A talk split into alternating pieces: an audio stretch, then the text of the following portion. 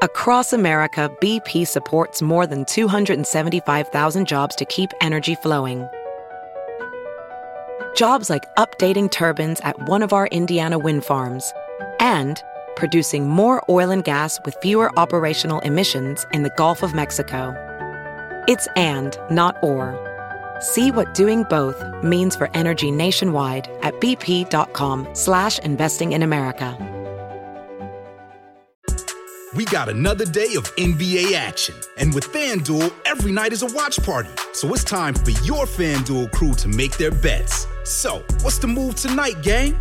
You know that new customers who bet five dollars get two hundred dollars back in bonus bets if you win. Woohoo! We're heating up, fam. You just can't miss tonight. Bet all the stars with all your friends and make every moment more, only on FanDuel.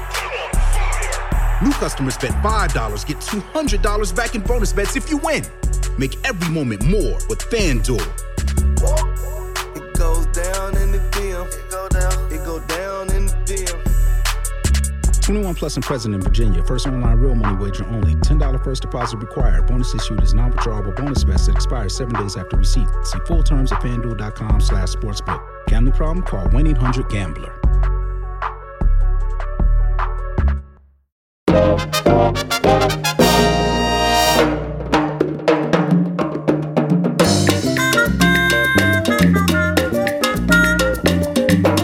Fresh episode of Fish Bites. It is Eli Sussman here, the managing editor of Fish Stripes, hosting a podcast for one of the few times all year. Uh, you probably didn't hear a lot of my voice during this twenty twenty just concluded Miami Marlins season. Um, extremely successful season, making it to the postseason for the first time in seventeen years and winning a series once they got there, all the great individual stories that came out of that and what it means for the outlook of the franchise moving forward. Very exciting. I mean, I've been on top of it, but I just haven't been doing a whole lot of the audio portion of it. Busy running all of the articles we have on fish stripes dot com, the video editing that we do, the social media presence. I have my fingers in all that, and it took a lot of time. As you noticed, I shifted a lot of the podcasting responsibilities to our Marlins barbecue duo of Red Garcia and Alex Contreras. They're going to be continuing with their podcasting throughout this exciting twenty twenty, twenty twenty-one offseason coming up. And I don't want to make excuses for myself, you know, just busy with a lot of other things. And the fact that I'm not great at multitasking, so when I'm watching every play of every game, and I'm pretty sure I did, I, I I went sixty for sixty at least tuning into games, which is sometimes very hard to do over a full-length season. So in that way, the shortened season was somewhat of a blessing that you're more intimately following every pitch than ever before because there was extra pressure on every single moment of the season. And I'm just not great at multitasking. Like, even if it was some of those ugly blowouts, and, you know, we did have a handful of ugly blowouts this season, as reflected in the team's run differential. All the experts will tell you the Marlins aren't any good because of that lopsided run differential. But uh, you know what I mean? No matter what was going on in a game, uh, I'm just not great at the uh, recording while I'm watching. And now I finally have the time to uh, get back to the recording. So hopefully about a new podcast episode from me every single week. Both myself individually, but also a whole lot of guests coming up that I think you guys will be really engaged with. This is going to be a solo episode, and I'm going to try to do better with them than I did last offseason. If you remember when I started doing a lot of podcasting uh, one offseason ago, some of those episodes ran like fifty-five minutes, an hour. Sometimes I went over an hour just talking with myself about a terrible Marlins team. And even though the team is now more exciting now, I want to be a little bit more condensed and concise with my analysis about the team. And we're starting with a topic that I think everybody loves, which is predicting what the team is going to look like at the start of next season. And if you've been following the Marlins over these last couple of years under new ownership, they're so unpredictable with their transactions and with the timing of their transactions. So I'm not here trying to guarantee any correct answers with this, but from following everything that's going on, from reading everything that the key members of the organization have said, and also reading between the lines of what they've said and what they have not said, I feel like I have a pretty good idea of what that opening day twenty twenty twenty-one lineup is going to look like. So that's what this episode is going to be about, going through my picks at the moment as of what are we, in the second week of October, about five and a half months away from the actual opening day. This is my way too early prediction about what that opening day lineup is going to look like on April first, twenty twenty-one at Marlins Park against the Tampa Bay Rays. And uh, as things are going right now, Tampa Bay, if they're not going to be the reigning World Series champions, they're going to be pretty close. They're in they're in a great position as things go right now. It'll be a tough opponent. And I'm going to be making this prediction with the assumption that they're going to be using some right-handed pitcher to start the game. With the Rays, they're even more unpredictable. You don't know how exactly they're going to stack up all those talented arms that they have. If I'm under the impression right now, my guess would be that Tyler Glasnow gets that opening day assignment and makes the start. So my prediction is going to be assuming with a right-hander on the mound that the Marlins are facing. For a very quick review, we look back at opening day twenty twenty, uh, July twenty-fourth, uh, a game that you guys probably remember. The team won very convincingly against the Phillies. So just a review of where we've come from. To start the twenty twenty season, this was the opening day lineup. In center field, leading off, Jonathan Villar, batting second at first base, Jesus Aguilar. Batting third, playing left field, was Corey Dickerson. In the cleanup spot, in right field, was my guy Harold Ramirez. In the fifth spot at third base, Brian Anderson. Batting sixth, designated hitter Garrett Cooper. Batting seventh, second baseman Isan Diaz. Batting eighth, starting catcher Francisco Cervelli. And batting ninth was shortstop Miguel Rojas, starting pitcher Sandy Alcantara. As you guys probably remember very vividly, Sandy was dealing in that game, an excellent performance. And uh, Aguilar hit a home run, I believe, in that game as well. The team won that game. This is one of those strange situations where we can guarantee, we can guarantee that the opening day lineup next year is going to be different than this past year, and that's because Francisco Cervelli has retired. He retired uh, a couple weeks ago, right after the end of the regular season, uh, citing his, putting his health above all his other priorities, someone that unfortunately suffered repeated concussions as a catcher, and uh, unfortunately his career was cut short a little bit. Even at thirty-four years old, he was performing so well when he was actually healthy. And also, of course, during the twenty twenty season, the Marlins traded Jonathan Villar uh, to Toronto during the year, and now he's going to be a free agent at the time that the Marlins, I would guess, are extremely, extremely unlikely to re-sign him, but you never know. He'll, he'll be available at a good value, so what's possible? In either case, with Cervelli retiring, there's going to have to be some change to this lineup from one year to the next. And again, just to fast forward, to put this in full context, this is where they were on the final game of the twenty twenty season. Game three of the National League Division Series against the Braves. This lineup was the one that was shut out and lost heading into the offseason on a sour note. It had a lot of similarities to opening day. Uh, leadoff man in right field, John Birdie. Batting second, left fielder Corey Dickerson. Batting third was Aguilar playing first base. Cleanup was Brian Anderson at third base. Batting fifth was Cooper, the designated hitter. Jazz Chisholm was a starting second baseman and batting sixth in the lineup. Then it was Miguel Rojas.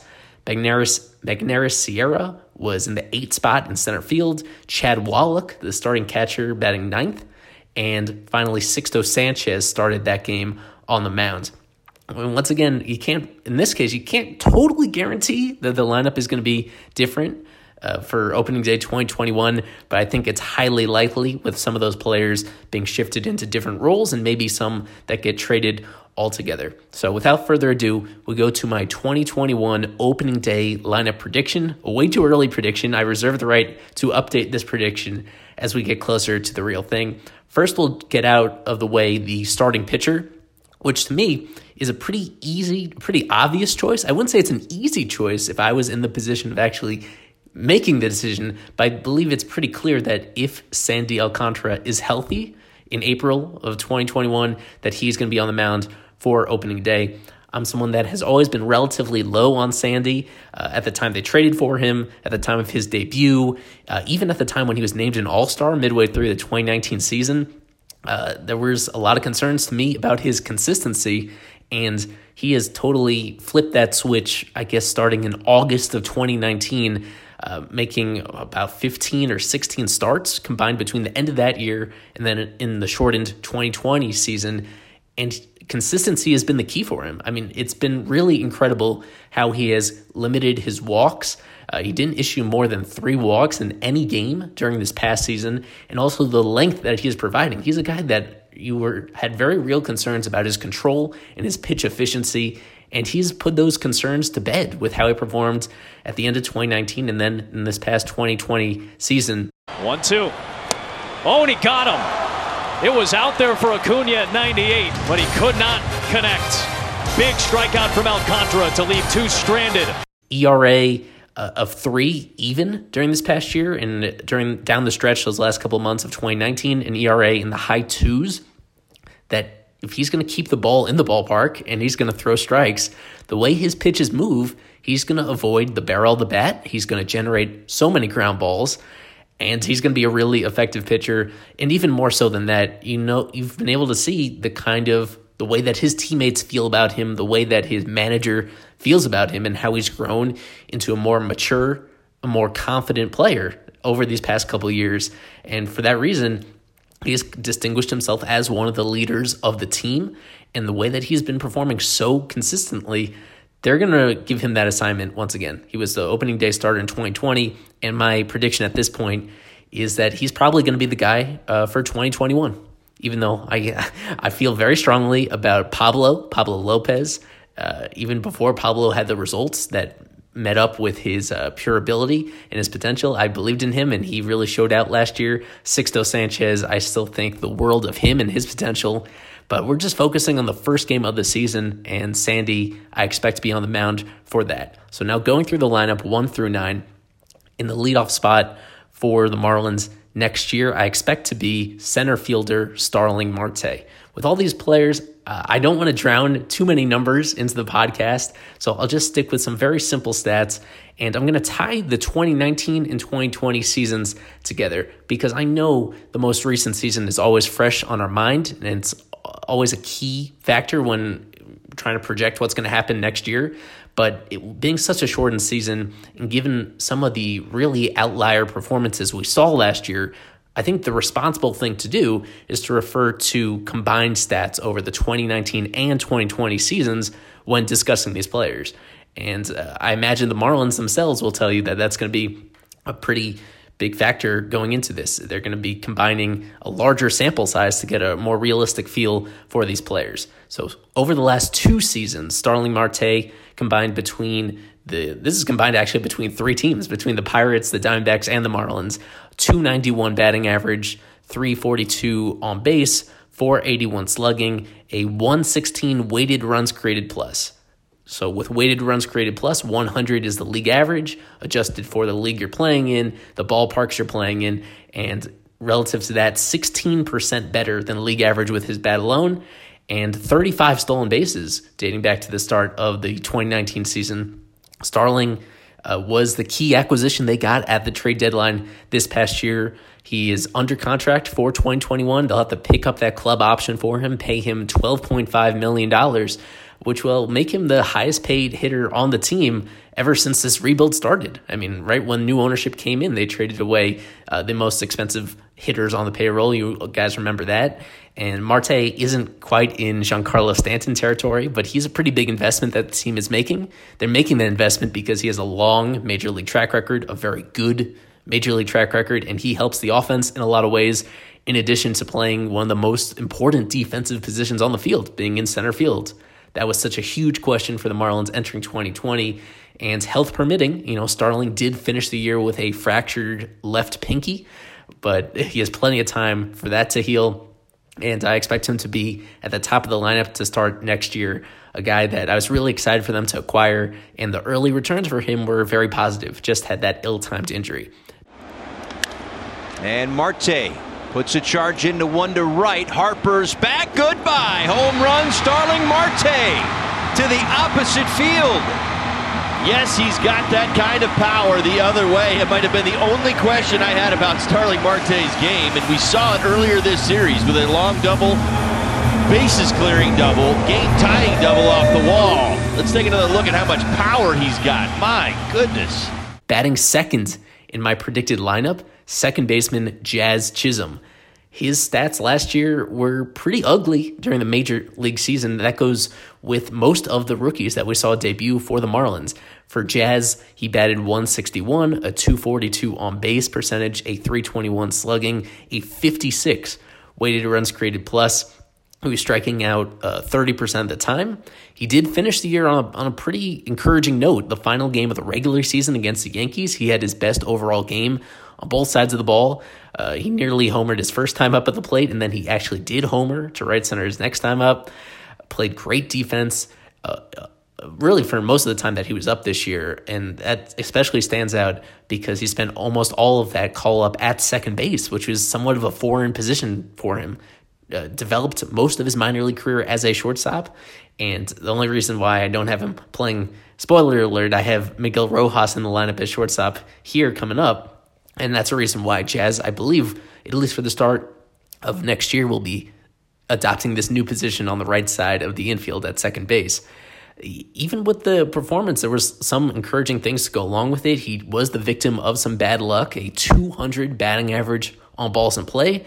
The league average is pretty close to three hundred for everybody else. And for someone that hits the ball as hard as he does, someone who runs as well as Jazz does, that number is going to come way up as he gets a larger sample size under his belt. He's he's an electric player. The Marlins did make a big investment in order to acquire him from the Diamondbacks, trading away Zach Allen. They're going to give him every chance to succeed. At this time last year, we were talking about Isan Diaz being that homegrown second baseman of the future. Uh, Isan also struggled in his debut as a rookie in twenty nineteen, but the tools aren't quite the same as what Jazz has. I think what already stands out for both guys who, as I said, have, have really not accomplished much of anything in the major leagues at this point is that Jazz has all the same raw power, but he adds so much more as a defender and as a base runner that Isan doesn't. So those guys, I would expect to both get their fair shot to compete in spring training. I just think Jazz is going to win that competition and that he's going to have the path, maybe not to play every single day to start the twenty twenty-one season, but he's going to be playing a lot, and especially against right-handed pitching. Uh, so I expect him to be on the field, and I also expect him to be high up in the lineup despite the lack of track record just because of the tools that he has. And one thing that stuck out to me is that looking at the top of the lineup, one thing that I know Don Mattingly puts a big emphasis on is working deep counts and working quality counts. Despite the pretty lousy results that Jazz had in the major leagues, during the twenty twenty season, he was averaging four point two four pitches per plate appearance, a big number. Uh, now, to be fair, that number is always going to be relatively high if you're striking out a lot because it does take a lot of pitches to strike out. But what Jazz did is he was he did have a pretty patient approach.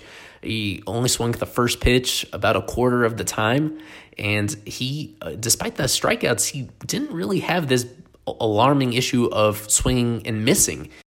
I, uh, I'm I'm pretty high on him. I think the Marlins are high on him, and they're going to give him an opportunity to get a whole lot of plate appearances from the very start of the season. So number three in my predicted lineup for opening day, designated hitter Jesus Aguilar.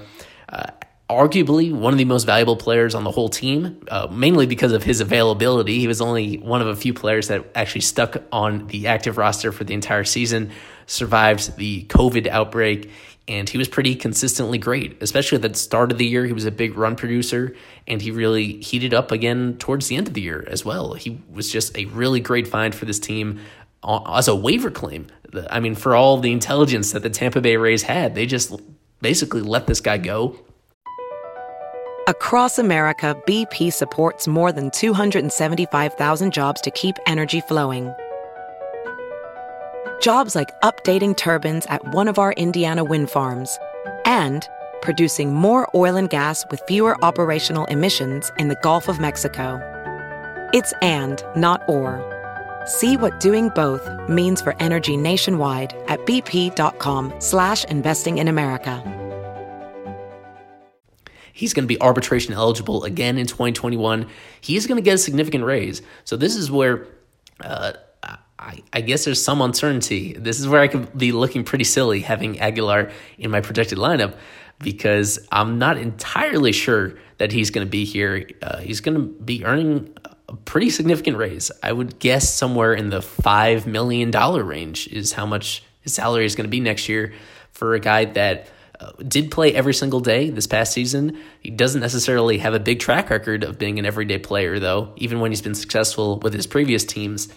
And there's only so many players that the Marlins are going to put on their roster that are first base, D H only type of players. They love that defensive versatility. That's been a pretty common uh, reframe from all the decision makers with them. I, I could see a scenario where they do sell high on Aguilar coming off this year in order to address other needs on the team, open up opportunities for other guys. Uh, for the time being, though, I think that is the safest bet. And uh, even though he is due a raise, he's a lot more efficient than some of these other veteran players available in free agency. And I think ultimately the Marlins are going to stick with a guy who is so consistent for them and very important to their clubhouse culture as well. In just one season with the team, he made an incredible impression as as a, as a guy in terms of dealing with his teammates, dealing with the media, keeping morale very high, and uh, bringing, bringing just a great infectious personality to this team. Uh, if if it's, I, I expect ultimately that they're going to decide to keep him. In batting fourth in my predicted lineup, right behind Aguilar, Garrett Cooper starting at first base. That it was one of the head scratching. I guess it went somewhat under the under the radar. I may have been one of the only people paying attention to this. Is how frequently Don Mattingly flip flopped Aguilar and Cooper between D H and first base. There didn't seem to be much rhyme or reason for it. I believe there was no point during the season when both were healthy that one of them actually played first base more than two or three consecutive games. It was constantly switching back and forth every single series, or even in the middle of series that they were switching between D H and first base. Statistically, I mean, Garrett Cooper appears to be the superior defensive player of them, aside from being taller, uh, a little bit rangier, and he does statistically have a very good ability of scooping balls in the dirt. I mean, aside from just reaching balls that are high above his head, uh, he's he offers a big catch radius, if, if to use a, a football term, a big catch radius at first base in order to convert those outs on ground balls. So I would expect that he's going to be playing more first base than Aguilar uh, going forward. That's just a guess. And Cooper, oh, statistically, I, I need to get caught up on the stats from Aguilar over the past two seasons really quick. Aguilar hit two fifty-one with a three thirty-five on base, a four fourteen slugging, and a league average one hundred weighted runs created plus since the start of twenty nineteen. With Garrett Cooper, he's been even better than that. Cooper, since the start of the twenty nineteen season, a two eighty-one batting average, three forty-seven on base, four fifty-nine slugging. That's a one sixteen W R C plus, exactly the same as Starling Marte. A little bit less slugging than Marte, but even more raw power. If you've seen any considerable amount of Garrett Cooper plate appearances, you know he's got huge pop. He had some of the longest home runs by any Marlins player over these past couple seasons, and he hit one of the most important home runs, really several of the most important home runs for the team this year. That home run to lead off the the postseason clincher against the Yankees at Yankee Stadium to put them ahead uh, and ultimately made the difference in that game. Uh, the home run at Wrigley Field, I guess that was game, it must have been game two of the wild card series. That's the one that also made most of most of the difference in that clinching game for that series. He's he's not afraid of the moment. He's someone that has always been fueled by some of the the skepticism about him, the fact that he is a late bloomer, more or less. He's about to turn thirty years old. He's going to be thirty years old during this upcoming year. He's almost as old as Aguilar is. So, and the fact that he's had a lot of unlucky injuries, uh, including most recently having catching COVID. I mean, that was pretty tough luck on him to take away a good chunk of his twenty twenty season uh, because of that virus and how it spread through the clubhouse. He's But when he is on the field and when he is available to play, he is simply a great hitter, and his peripheral stats back that up. His exit velocity, his peak exit velocity is the highest on the team. When he really gets into the ball, he hits it in a way that few other hitters in the entire league can hit. You simply can't teach that. You, you can work out as much as you like, but there's um, some sort of natural gift that goes into being able to simply crush the ball in such a way that it will get out of any ballpark, and he can do it to all fields. So he's another guy like Aguilar because of some some of his defensive limitations. It was pretty telling that the Marlins didn't use him in the outfield at any point during the twenty twenty season, that uh, maybe they are worried about his injury risk out there, that if he doesn't bring that defensive versatility, then I'm not sure the Marlins are going to value him quite as much as you would think on the surface. And there are other needs for the team to reach, but he simply has some qualities that are hard, that I mentioned are hard to teach, that even if their highly regarded prospects really pan out, um, they might not be able to fully replace Cooper either. So when you have a, a good thing that Cooper already brings to the table and you have team control over him for not just twenty twenty-one, but several years after that, I see no urgency to move him right now. He's going to hold down the heart of this lineup. Batting fifth, I predict that Brian Anderson will be starting at third base yet again. This would be his fourth full season with the Marlins, with an emphasis on full, because he's been so durable for this team. He was he could have played all sixty games of this shortened season uh, if they didn't elect to give him a rest right there towards the very end. He's he checks all the boxes that you want for a an everyday player, for a guy that you should be signing to a contract extension. Hopefully he does have that extension in place before the start of next season. His stats over the last couple years, so this is excluding his rookie year, the, just twenty nineteen and twenty twenty, a two fifty-nine batting average, three forty-three on base, four sixty-seven slugging, a one seventeen W R C plus. That is higher than anybody else in this predicted lineup.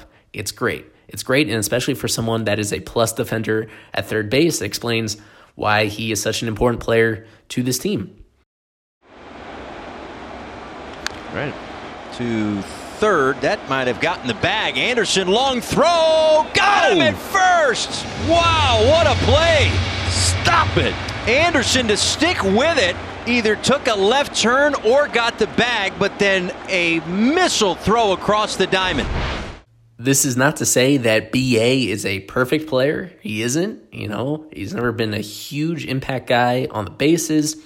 And his strikeout rate did take a bit of a jump in during the twenty twenty year. Um, some struggles against breaking balls that he's going to have to remedy if he's going to be a complete hitter, if he's going to want to be a more consistent hitter. He wasn't totally consistent during the twenty twenty season. There were very high highs and uh, some frustrating rough patches, including one right at the start of the postseason that was very inconveniently timed.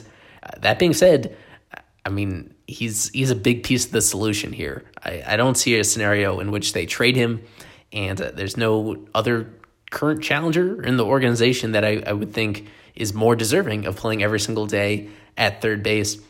I'd like to see him hitting even higher in the lineup, I guess, but um, in this situation, he's yet another right-handed hitter. So far, five players through the lineup. We have Starling Marte, Jazz Chisholm, Jesus Aguilar, Garrett Cooper, and uh, Brian Anderson. And of those, only Jazz is a left-handed batter. I think that's another reason why you could see him all the way up in the lineup, despite the lack of track record, because it is important in this day and age, especially if the three-batter rule remains in place, that uh, if later in the game everybody needs to st- stay in the game for several batters at a time, then you want to be sure to mix in lefties and righties. There is somewhat of a strategic advantage to doing that. So even though I believe that Anderson's performance merits batting a little bit higher in the lineup, this is my prediction that they're going to keep him at the number five spot, which is where he spent most of this past season. In the number six spot for the Marlins, left fielder Corey Dickerson. Uh, my buddy Aram Layden, the host of the great Locked On Marlins podcast, he's trying to find some ways to trade Corey Dickerson during the offseason. He has one more year remaining on his contract with the Marlins after signing in free agency the year before, and it's a backloaded contract. So he's going to be earning north of nine million dollars this coming year, which is a significant amount of money to spend on someone coming off a very disappointing season. But this is why, again, I think it's important to stretch out the sample size a little bit more, because twenty twenty isn't fully representative of the skills that Dickerson can bring to the table. Over the last two seasons combined, he's played one hundred thirty total games, two eighty-four batting average, three twenty-eight on base, four ninety-six slugging for a one thirteen weighted runs created plus. Uh, a lot of that effectiveness coming when he was briefly with the Phillies in twenty nineteen. So that explains why when you adjust the league stats down a little bit, um, he's not quite at the top of the heap when it comes to this. For a lot of this past season, Mattingly batted him right near the top of the lineup, either at the leadoff spot or number two, dropping him down uh, much lower when they were facing left-handers. In my estimation, I think he's still going to be playing a lot in twenty twenty-one. He's going to be difficult to trade because as much as the Marlins are dealing with some financial insecurity due to the lost revenue in twenty twenty, you could say that for pretty much every single other team as well. They're not going to be eager to acquire Dickerson. There is a scenario, in my opinion, that they would be able to trade him. They'd have to eat some of the money, and they wouldn't be able to expect much of anything back in return, essentially a partial salary dump if they were so desperate to do so. I'm I'm cautiously optimistic that they're going to be more responsible than that, that they understand, despite all the intriguing outfield prospects at the higher levels of this organization, you're entering a season with pretty significant expectations for the team. And if you want to put that team in the best position to get off to a decent start and to remain in contention for the entire year, then you do that by putting in a guy that has a very long track record and a very good offensive track record. I mean, this is for a whole separate conversation, trying to break down what exactly went wrong for Dickerson. It could be as simple as uh, as non-baseball reasons that really set him back. You don't want to read too much into this tiny, tiny sample size. But it was disappointing, no doubt about it, uh, just as much defensively as anything. For a guy that recently won a gold glove in left field to be a clear liability out there in twenty twenty, that was a little discouraging. And if that continues, then the Marlins are in a really tough spot. My best guess is that they're going to bet on a bounce back from Dickerson in twenty twenty, in twenty twenty-one. They're not going to necessarily stick him at the top of the lineup. They're not going to commit to playing him every single day, but he's going to have a big role on this team. And perhaps, if let's see if I'm proven right, batting sixth on opening day next year. In the number seven spot, right behind him, starting in right field, Harold Ramirez, hitting Harold. Oh, hitting Harold, who um, we didn't get to see much of this past year. He's one of the first players who was testing positive for COVID. As soon as he came back, he had that scary-looking hamstring injury that ended his year prematurely. Thankfully, it was only a hamstring and not something structural, nothing wrong with his ligaments. As far as I know, he, he didn't undergo surgery, but um, a significant injury nonetheless that he should have plenty of time to recover from heading into this, this offseason.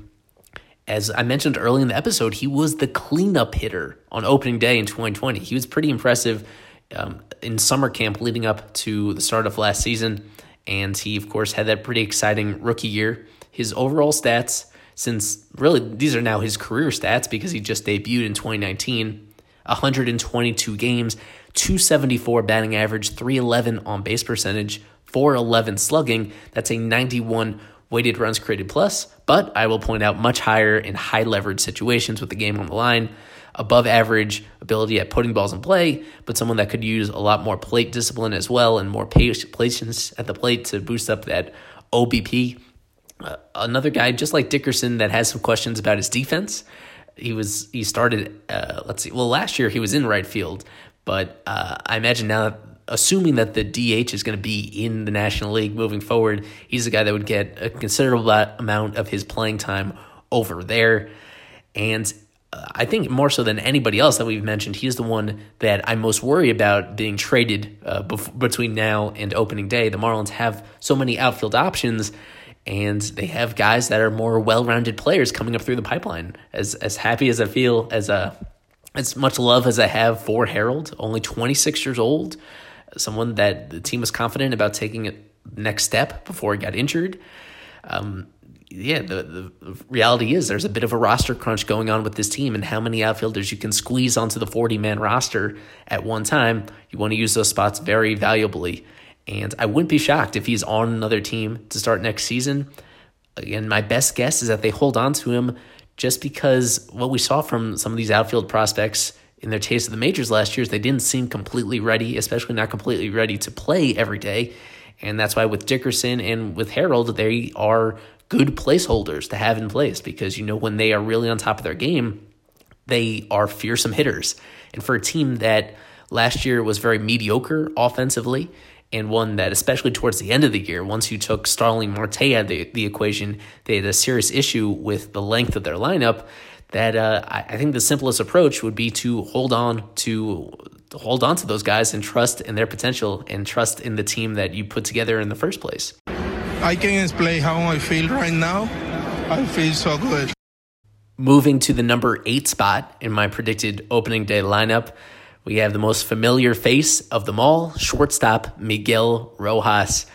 Rojas took a nice step forward in his game in twenty nineteen, and then when he was healthy in twenty twenty, he was incredible. He was totally incredible, in my opinion, the best position player that the team had because of everything that he brought offensively, defensively, intangibly, all on the field, off the field.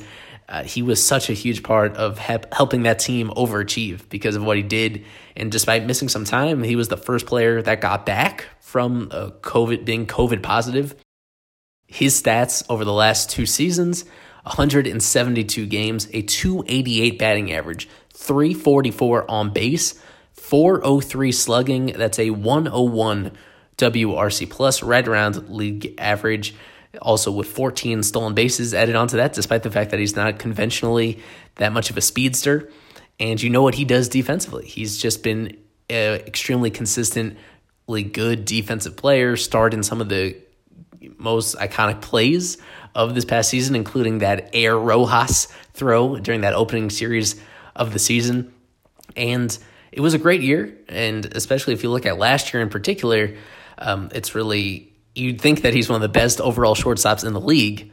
Uh, just to pump the brakes on that a little bit, I stretch out the sample size and point out that, yeah, I don't know how much of that power was legit. The contact skills are legit. Someone that has a, a twelve percent strikeout rate over those last two years combined, and he was drawing more walks this past year, which proved to be an extremely valuable part of it. He did hit near the top of the lineup on occasion, but I agree with what was usually the case, putting him in the bottom third of this because, uh, yeah, ultimately, not enough really hard quality contact at the moment, and because he's not quite the same speed demon that uh, Starling Marte or Jazz Chisholm is, I-, I don't think you could justify giving him more plate appearances than anybody else in the lineup.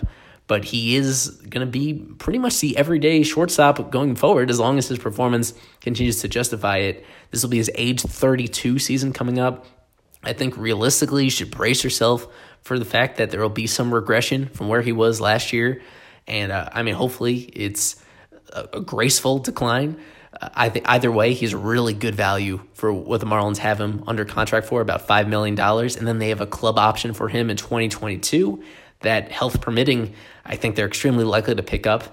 Uh, he, he is someone that, more so than any other player, you'd love to see the team find a way to keep him forever for the rest of his career in some capacity, because he brings so much to the table. And at least for the start of the year, I think he's pretty much unchallenged as the starting shortstop on the Marlins.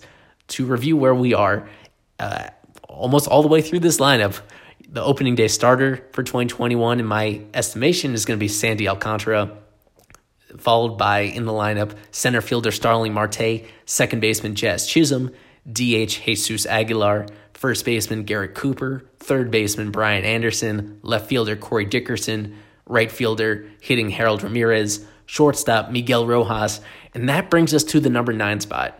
As you can already figure out in your head, that's going to be our catcher, and this is going to be my one significant outside addition. I wouldn't call him a big addition because he is, in a literal sense, an undersized player, but I think it's clear, it was clear to me, frankly, in the middle of the season, that the Marlins would need to go outside their organization to get a new catcher for twenty twenty-one. Uh, just the production has not been all that good. It hasn't been much better than replacement level, and towards the end of the year, they were leaning so heavily on Chad Wallach. With respect to Chad Wallach, I think he's still in the organization moving forward, but not a guy that you want getting the lion's share of your starting opportunities, no matter what you think he brings in the intangible aspects of the game. My expectation is that batting ninth next year on opening day at catcher will be Christian Vazquez, currently of the Boston Red Sox. Uh, Vazquez is quietly one of the best catchers in baseball. I've been doing this thing, combining stats over the last two seasons for all these players we've been going through. And these are the stats for Christian Vazquez. one hundred eighty-five games played, one hundred eighty-five over the last two years, which is a big total for a catcher. Uh, batting two seventy-eight, three twenty-seven on base percentage, four seventy-two slugging. Even in hitter-friendly Fenway Park, that is a one oh five weighted runs created plus, better than league average. Uh, thirty home runs since the start of twenty nineteen at the catcher position. He's not J T Realmuto. Um, he's not quite as toolsy as Jorge Alfaro is, but since the start of twenty nineteen, according to FanGraphs, he has produced four point nine wins above replacement. That is more than Rojas. That is more than B A. That is more than Starling. He's been more valuable than any of them, at least in that one metric. Uh, I need to continue to be consistent with my, my hitting and my catching. I, I know my defense is there always, but uh, my offense needs to try to do my best to help the team win. And that doesn't even include his twenty eighteen season, where he was a big part of their World Series championship team. I expect the Marlins to acquire a catcher, and he's uh, he's on a, a much better value than some of these free agents out there, whether it's Realmuto, whether it's James McCann. I know a, a lot of people have mentioned James McCann because he's been hitting even better than Vazquez has over the last couple of years, but Vazquez is just such a well-rounded player. And he's shown that with uh, a team that obviously had a huge drop-off in twenty twenty. The Marlins were much better than the Red Sox. He was he was pinned with one of the worst pitching staffs in all of baseball. I, th- I think, frankly, the worst pitching staff in all of baseball. So that must have been a rough experience for him. And the Red Sox, they're not quite as bad as their twenty twenty record would indicate, but they are in a rebuild, and they are looking to shed some money. The Marlins, I don't think, are going to make that huge splashy trade to get a J D. Martinez or a Xander Bogaerts or uh, anybody of that money at this moment. But I think they would be willing to roll the dice on Christian Vazquez because, frankly, it's not that much of a, a, a dice to roll. I mean, he's been he's been really good for the past couple of years, a pretty significant upgrade over who they had, throws out uh, would-be base stealers at an, an extremely high rate, and he works well with pitchers. I mean, that's the one. Uh, that's really the one quality that the Marlins cited in Chad Wallach, is they liked uh, the chemistry he had with pitchers and his his feel for which pitch to call at which moment. And Vazquez has worked with some of the best in the world. He's worked with Chris Sale. He's worked with David Price. He's worked with not this past year, but if you like look back to very recent history, the Red Sox have had some key pitchers who have performed very well when paired with Vazquez.